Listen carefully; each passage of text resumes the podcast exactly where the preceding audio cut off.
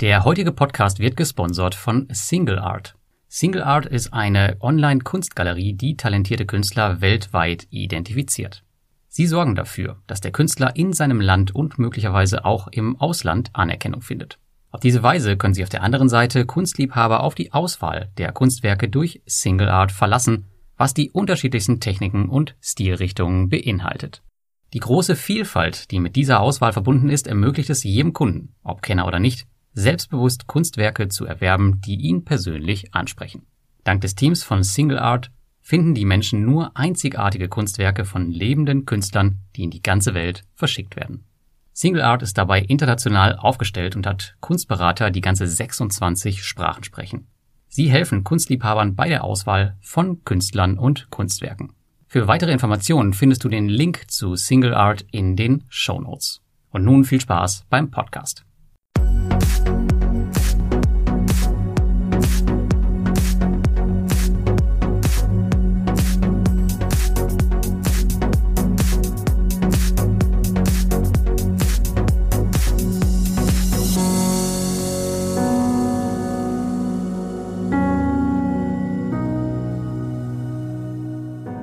Willkommen zum P2P-Kredite Jahresrückblick 2021. Heute gebe ich euch einen kleinen Einblick in mein abgelaufenes Jahr 2021 und in die Performance meines Depots. Wir schauen uns die Tops und Flops an und am Ende gibt es auch noch eine Kleinigkeit als Dankeschön für eure anhaltende Treue zu gewinnen. Viel Spaß dabei. Ich weiß, es sind ja auch noch ein paar Tage bis zum Ende des Jahres, aber mit dem traditionellen P2P-Kredite Jahresrückblick möchte ich mich jetzt schon in die Winterferien verabschieden. Zudem erwarte ich im Bereich der P2P-Kredite in den letzten paar Tagen auch keinerlei Überraschungen mehr. Den nächsten regulären Beitrag, den gibt es übrigens am 7.1. dann wieder, also so lange ist die Pause dann nicht und auch die beliebten P2P-Kredite-News, die laufen nebenher weiter, sofern es denn irgendwas Interessantes zu berichten gibt. Ja, wo wir gerade bei den P2P-News sind, die sind nämlich erschienen das erste Mal im ersten Quartal 2021, wie immer geboren aus einer spontanen Idee heraus bei einer ruhigen Tasse Kaffee und wie immer nach dem Motto gedacht und gemacht. Mittlerweile sind fast 50 Folgen auf dem YouTube-Kanal online gegangen, denn darauf war dieses Format ausgelegt. Die Idee dahinter war, eine schnelle und regelmäßige Informationsverteilung in aller Kürze, also keine langen Reden, das ist eh nicht so mein Ding, und kurz und knackig, um nicht eure und auch meine Zeit weiter zu verschwenden. Das neue Format wurde bis heute weit über 100.000 Mal angeschaut, dafür echt ein dickes Danke und das wird auch im nächsten Jahr auf jeden Fall weitergehen.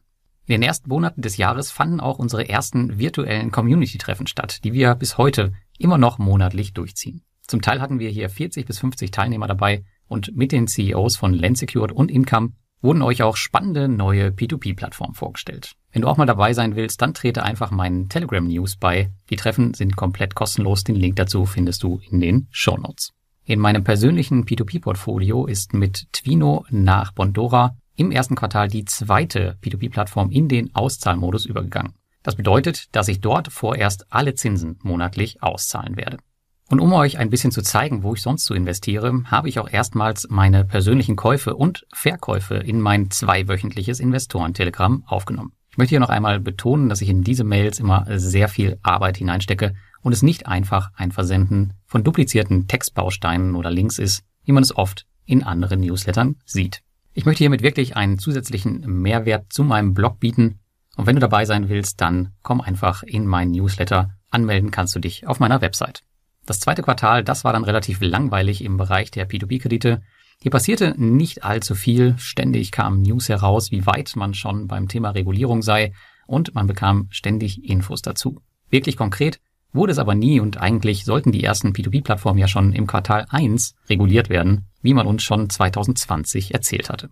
Ende des zweiten Quartals ging auch das Rating für die Kreditgeber auf meinem Blog an den Start. Seitdem könnt ihr kostenfrei in quartalsweisen Updates schauen, wie sich die Mintos-Kreditgeber entwickeln. Möchtet ihr eine ständig aktuelle Liste und auch noch die Kreditgeber von Peerberry und Co. dazu haben, dann könnt ihr diese seitdem auch über den Premium-Zugang freischalten. Vielen Dank an dieser Stelle auch nochmal an Martin aus unserer Community. Er ist für diesen riesen Mehrwert verantwortlich und bekommt seitdem auch die Hälfte aller Einnahmen, die durch das P2P-Plattform-Rating Premium entstehen. Denn er ist hier wirklich regelmäßig dran und hält alles auf dem aktuellsten Stand. Dann gab es für mich persönlich noch ein privates Highlight, denn ich habe zum zweiten Mal geheiratet im Sommer. Und das, obwohl ich eigentlich immer gesagt habe, ich heirate nicht wieder. Tja, so ändern sich manchmal die Meinungen. Angeschlossen daran war ich dann zwei Monate in Schweden, habe den Rest des Sommers genossen und mich überwiegend auf mein Privatleben konzentriert. Manchmal vergessen wir im Trubel der ganzen Investments, der Arbeit und dem ganzen anderen Kram, der uns so beschäftigt, oft das Wesentliche im Leben. Aber genau darauf kommt es am Ende an und dafür machen wir das ganze Investieren ja auch. Im dritten Quartal kam dann endlich die Meldung, auf die viele schon gewartet hatten und die sich schier endlos hinzog. Die ersten P2P-Plattformen in Lettland bekamen ihre Lizenzen. Namentlich haben wir nun vier regulierte P2P-Plattformen in Lettland, nämlich Mintos, Twino, Wire Invest und Debitum Network. Zwei P2P-Plattformen haben ihre Bewerbung zurückgezogen. Peerberry, für viele sicher überraschend, und Viventor, für viele eher weniger überraschend.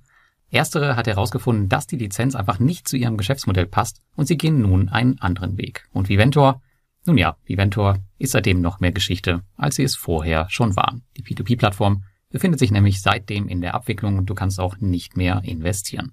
Allerdings war neben der Tatsache, dass ich Crowdestor noch aus meinem Portfolio geworfen habe, P2P für mich in diesem Quartal eher nur der Nebenschauplatz. Denn die Aktien und Kryptomärkte, die stiegen zum Ende des Quartals hin in schwindelerregende Höhen. Und ich bin mir ziemlich sicher, dass es in unserer Community auf einmal den ein oder anderen neuen Millionär gab. Im vierten Quartal ging es für euch sicher überraschend mit meinem Projekt P2P Lifestyle weiter. Wochen zuvor hatte ich aber schon an dem Trip gefeilt und es war tatsächlich, muss ich wirklich sagen, am Ende einer der beeindruckendsten Plattformbesuche bisher. Zudem stand die gesamte Reise auf Messerschneide, denn ich habe erst einen Tag vor dem Abflug mein Russland-Visum bekommen, denn ich brauchte etliche Dinge zum Beantragen, unter anderem auch wegen dem ganzen Covid-Kram. Also das hätte fast nicht stattgefunden. Ja, und die Plattform, um die es ging, das war natürlich Robocash in Russland. Das ist für viele Neuland gewesen und alle Beiträge und Videos zu den Besuchen findet ihr auf dem Blog oder auf meinem YouTube-Kanal. Robocash war vor allem für mich auch deswegen interessant, weil sie noch nie jemand besucht hatte. Das ist auch kein Wunder, denn das Team sitzt in Sibirien. Für mich aber nur ein Grund mehr, mal dorthin zu reisen, der mich interessieren nicht nur die Geschäfts- und Investmentpartner, sondern auch die Kulturen. Wie ihr wisst, war ich ja auch schon in Indonesien, um einen Kreditgeber von Mintos zu besuchen, oder in Armenien. Gut, letzteres hätte man sich jetzt im Rückblick wohl auch schenken können, aber dennoch waren die Einblicke unschätzbar viel wert. Und wo wir gerade beim Mintos sind, dahin gehen wir nochmal zurück, denn ich habe hier eine Entscheidung getroffen. Nachdem der Gesamtgewinn eineinhalb Jahre nach dem Eintritt der Covid-19-Krise nun wieder bei weitem die Rückholung übersteigt, bin ich zur automatischen konservativen Strategie gewechselt und habe meine einzelnen Auto-Invests gelöscht. Details zu den Hintergründen und wie es im Portfolio jetzt aussieht, die gibt es ausführlich im nächsten Jahr. Und damit kommen wir zu meinem P2P-Kredite-Portfolio 2021 und den Strategien für 2022. Auch wenn der letzte Monat noch nicht abgelaufen ist, ist auch jetzt schon die Rendite besser als im Vorjahr. Am Ende werde ich wohl bei 7,2 Prozent landen. Natürlich, weil der Groupier-Verlust im letzten Jahr so reingehauen hat, was bei vielen von euch sicherlich auch der Fall war. Aber auch in diesem Jahr wurden und werden auch weiterhin noch monatlich weitere Abschreibungen getätigt. Ansonsten wäre ich wahrscheinlich bei rund 8 Prozent. Zudem verließ mit Crowdestor eine weitere unberechenbare P2P-Plattform mein Portfolio. Ich habe mir die Spielchen da jetzt echt lange genug angeschaut und dafür kam mit Income ein spannender neuer Kandidat für die Zukunft mit rein. Schauen wir auf das nächste Jahr, dann wird vermutlich wieder eine P2P-Plattform dazukommen. Ich schwanke hier aktuell zwischen zwei erneut wirklich spannenden Kandidaten, aber wer es sein wird, das weiß ich jetzt selber noch nicht in Gänze. Lasst euch hier mal überraschen. Generell ist das Ziel, das P2P-Portfolio weiter auszubauen, denn durch das starke Aktien- und Kryptojahr ist der P2P-Anteil deutlich zurückgegangen. In der Praxis muss ich sagen, konnte ich gar nicht so viel P2P-Kredite kaufen, wie auf der anderen Seite die anderen Anlageklassen gestiegen sind. Ich weiß, es ist natürlich ein Luxusproblem, aber auch um das muss man sich kümmern.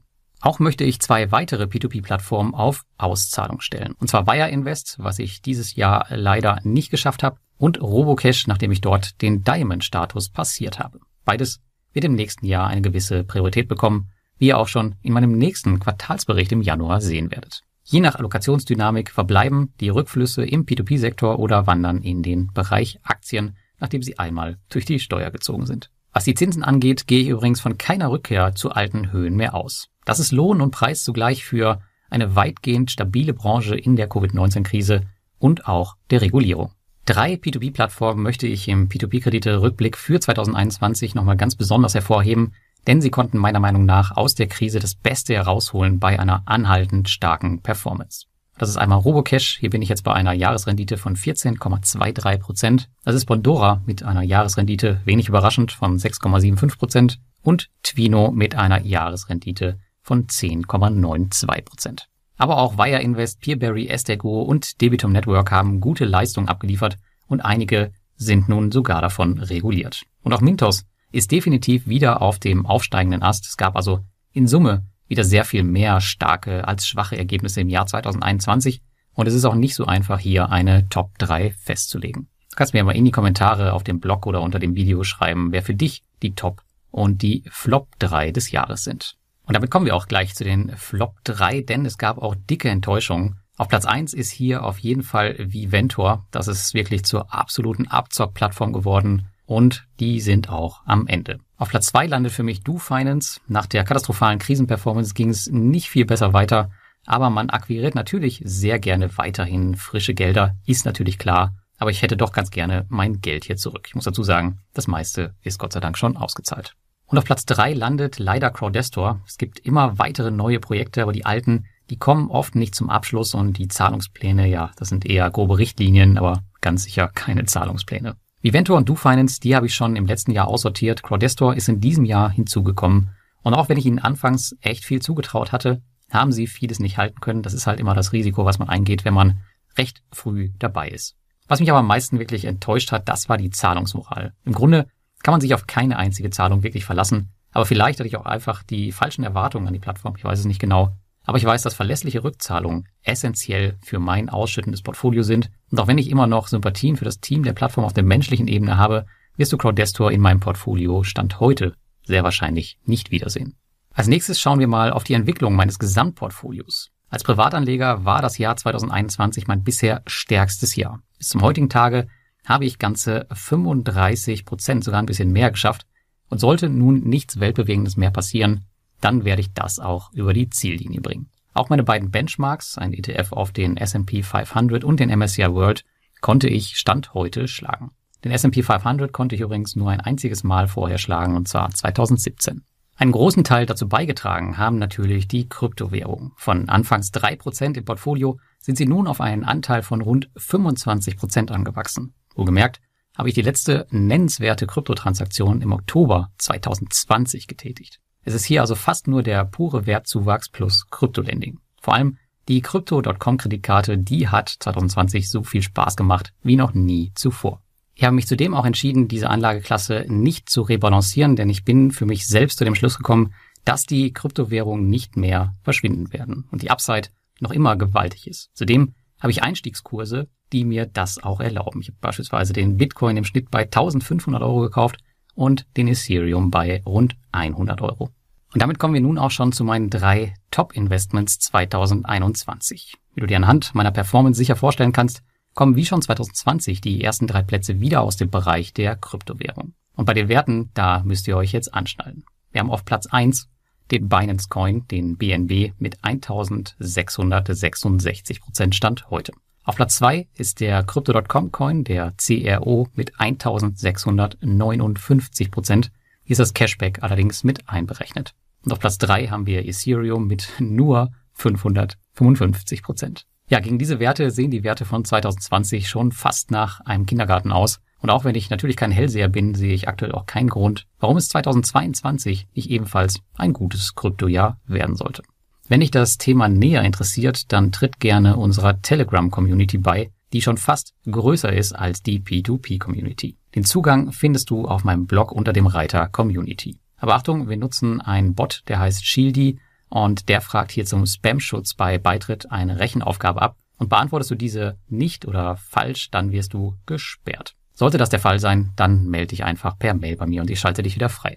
Ja, aber wo Licht ist, da ist in der Regel auch Schatten. Das war auch 2021 nicht anders. Und hier meine Flops mit den höchsten Renditeverlusten des Jahres. Und auch der Top-Flop kommt in diesem Jahr aus dem Bereich der Kryptowährung. Und das ist kein geringerer als der Coin Cardano mit minus 46,86 Prozent.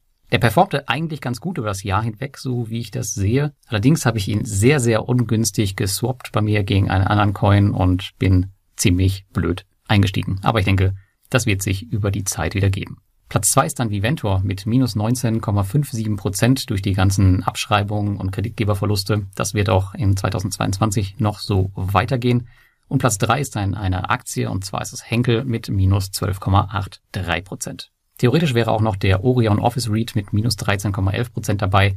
Da ich diesen jedoch durch den Realty Income Spin-off und durch meinen Besitz dieser Aktien einfach eingebucht bekommen habe, werte ich das nicht als Verlust für mich. Persönlich enttäuscht hat mich dagegen mein China-Engagement über den Wisdom Tree S&P 500, der mit minus 1,3 Prozent zwar nur gerade so im Minus liegt, das jedoch nicht zum Rest der Welt nach diesem einen Jahr passt. Zudem habe ich hier in 2021 wirklich eine Menge Geld investiert.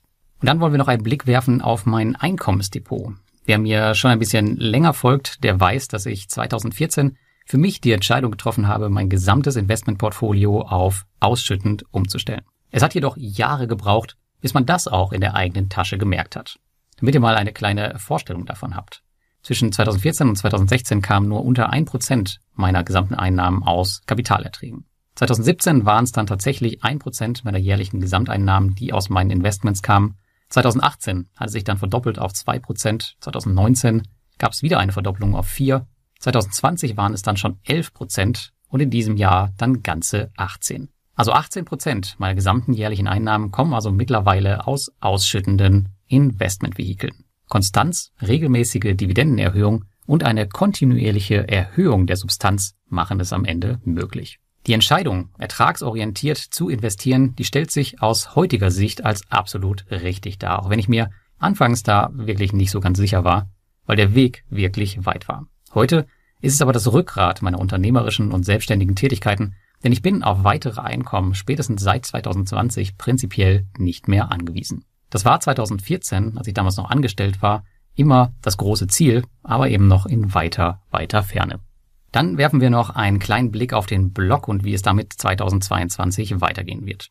Auch wenn es durch das regelmäßige Newsformat nicht wirklich so für euch aussah, 2021 ging es wesentlich ruhiger auf dem Blog zu. Meine Position war relativ einfach zu halten, da es keine nennenswerte Konkurrenz in den für mich wichtigen Bereichen gab. Das hat mich selbst etwas überrascht, aber manchmal ist weniger ja bekanntlich mehr. Für 2022 habe ich mir kein höheres Pensum vorgenommen, zumal das Interesse an P2P-Krediten durch die fallenden Zinsen auch merklich abgenommen hat und auch weiter abnehmen wird. Noch immer wollen viele Investoren auf Teufel komm raus unbedingt über 10% Rendite und setzen P2P-Kredite weiterhin mit anderen Investments gleich und meinen, dass sich darunter das Rendite-Risiko-Verhältnis nicht lohnt. Doch dieser Vergleich hinkt seit jeher. Und nun sogar noch mehr als zuvor, denn mit immer mehr regulierten P2P-Plattformen und einer für die Kreditindustrie schlimmen Krise hinter sich darf man nicht mehr die gleichen Maßstäbe ansetzen wie noch vor einigen Jahren. Ihr wisst, für mich sind P2P-Kredite seit jeher ein alternatives Cashflow-Instrument. Da sind auch 7% für mich vollkommen in Ordnung. Dann kommen wir zu P2P Lifestyle und dem Teil 5. Wo geht es hin? Ja, in diesem Jahr ging es ja nach Russland und schon direkt während des Trips gab es Fragen, wo es denn als nächstes hingeht. Aktuell gibt es hier zwei Kandidaten. Ob und wann ich diese jedoch besuche, steht noch nicht fest und es hängt stark von meiner persönlichen Reiseplanung ab. Denn im nächsten Jahr werde ich vermutlich wieder ähnlich oft privat unterwegs sein wie in diesem Jahr. Dann noch ein paar Worte zum Community-Treffen. Unser letztes Community-Treffen, das war in einer heißen Zeit, Ende des dritten Quartals 2020, in der es in Deutschland im Zuge der Covid-19-Restriktionen drunter und drüber ging und nach diesem Treffen hatte ich mich dazu entschieden, weitere Treffen erstmal nur online zu machen, was eine tolle, aber eben keine gleichwertige Alternative ist. Mein Wunsch ist es daher, dass wir uns 2022 auf jeden Fall wieder offline treffen können, allerdings unter der Voraussetzung, dass dies an keinerlei unmenschlichen Planungsaufwand gebunden ist. Warten wir mal ab. Und am Ende möchte ich auch an euch nochmal ein großes Danke richten an alle, die hier mitlesen, mithören oder mitschauen und auch dabei mitgeholfen haben, diese Community aufzubauen. Viele Grüße hier an die Moderatoren der verschiedenen Telegram-Channel und meinem Co-Host Thomas aus dem P2P-Café. 2021 war sicherlich für viele kein einfaches Jahr und dennoch hat man sich auf den meisten Community-Plattformen immer auf einem hohen Niveau ausgetauscht. Nicht zuletzt deswegen wächst die Community auch Jahr für Jahr. Vor allem YouTube hat mich hier überrascht, denn der Kanal ist auf über 11.000 Abonnenten gewachsen und eure nachhaltige Treue auf diversen Kanälen, die bedeutet mir wirklich extrem viel und ich hoffe, dass wir auch im nächsten Jahr wieder weiter gemeinsam wachsen können. Bis dahin wünsche ich euch alles Gute, ein schönes Weihnachtsfest und einen guten Rutsch ins neue Jahr. Aber bevor ich euch entlasse, möchte ich euch nochmal um Feedback bitten. Denn wie immer ist es mir am Ende extrem wichtig, was du dir vom Blog und den anderen Kanälen in Zukunft wünscht. Und auch, was fandest du gut und was fandest du eher weniger gelungen? Schreib das bitte in die Kommentare unter dem Blogartikel oder unter dem Video. Unter allen Kommentatoren verlose ich dieses Jahr einen Ask Lars Anything Call, also ein Call mit mir, bei dem wir uns über verschiedenste Dinge unterhalten können. Einsendeschluss der Kommentare ist der 24.12.2021. Und jetzt wünsche ich euch alles Gute und bis zum nächsten Mal.